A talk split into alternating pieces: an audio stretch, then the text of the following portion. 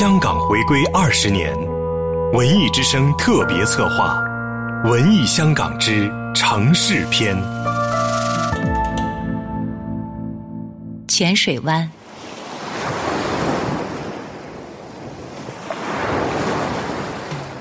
浅水湾人称天下第一湾，又称东方夏威夷，浪平沙细，滩床宽阔，坡度平缓，海水温暖。他的世俗一面留在现实里，文艺的一面则留在了华人文化的历史长廊。现实里，夏天是浅水湾最热闹的时候，大批游客蜂拥而至，沙滩上人山人海。各式泳装组成了一幅色彩斑斓的画面，东端的林荫下设置着许多烧烤炉，波浪戏水后的游客可以尽情地品尝烧烤的美味。在沙滩周围有许多酒家、快餐店和超级市场，临海的茶座则是欣赏红日西沉、涛声拍岸的好地方。浅水湾的秀丽景色使它成为港岛著名的高级住宅区之一，区内遍布豪华住宅。其中包括香港巨商李嘉诚、包玉刚的豪华私宅、影湾园浅水湾一百二十九号等，这些依山傍水的建筑构成了浅水湾独特的景致，豪气不凡。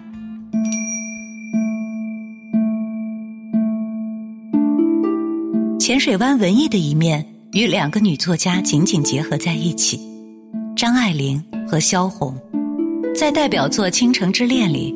张爱玲让白流苏、范柳园这一对欢喜冤家在浅水湾展开自己的恋爱战争，一对世俗的平凡男女在战争的兵荒马乱之中，被命运之手掷骰子一般的分到了一起。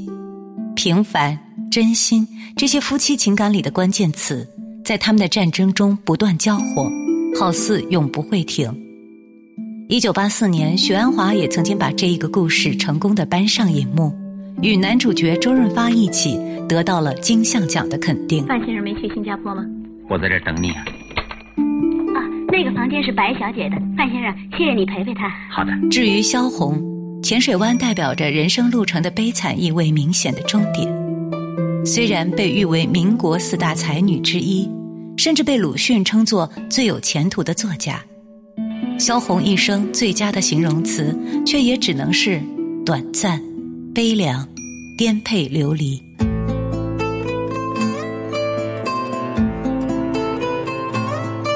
萧红一九四零年来到香港，当时的香港云集着大量文化名人，比如茅盾、夏野、胡风、田汉。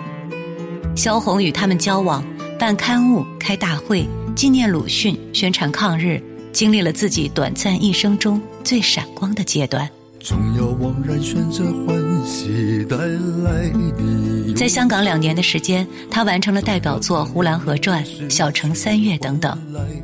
一九四二年一月二十二日，在战火中，萧红因肺结核病逝于香港圣玛丽医院，年仅三十一岁。临死前，她在纸上写了一句话：“我将与蓝天碧水永处，留得那半部红楼与别人写。”一月二十五日，端木蕻良在朋友们的帮助下，把萧红的部分骨灰埋葬在了浅水湾的荒滩上。端木还在一个木牌上写下“萧红之墓”。绿树、鸟语、花姿以及碧海蓝天，这些萧红生前没有时间也没有心情欣赏的、享受的，现在，他终于可以躺下来，安静品味。正如那首来浅水湾凭吊萧红时，雨向诗人戴望舒写下的诗：“走六小时寂寞的长途，到你头边放一束红山茶。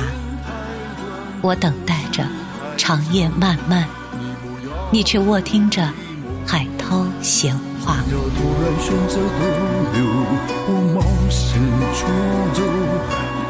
总要黯然决定低头。我从容战斗，总在倾听内心呼唤，一去不回头。管他冬夏炎凉，也写下了自己的春秋。来就来到人生喧哗交响的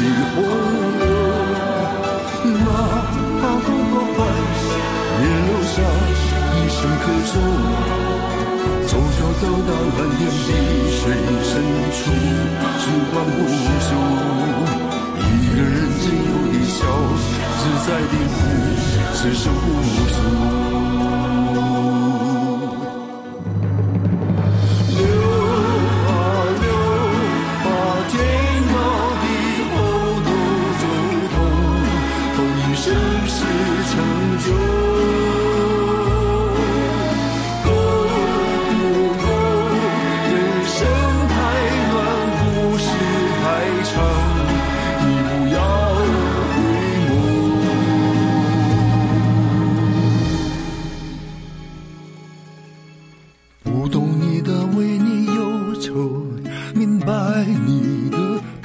只剩，只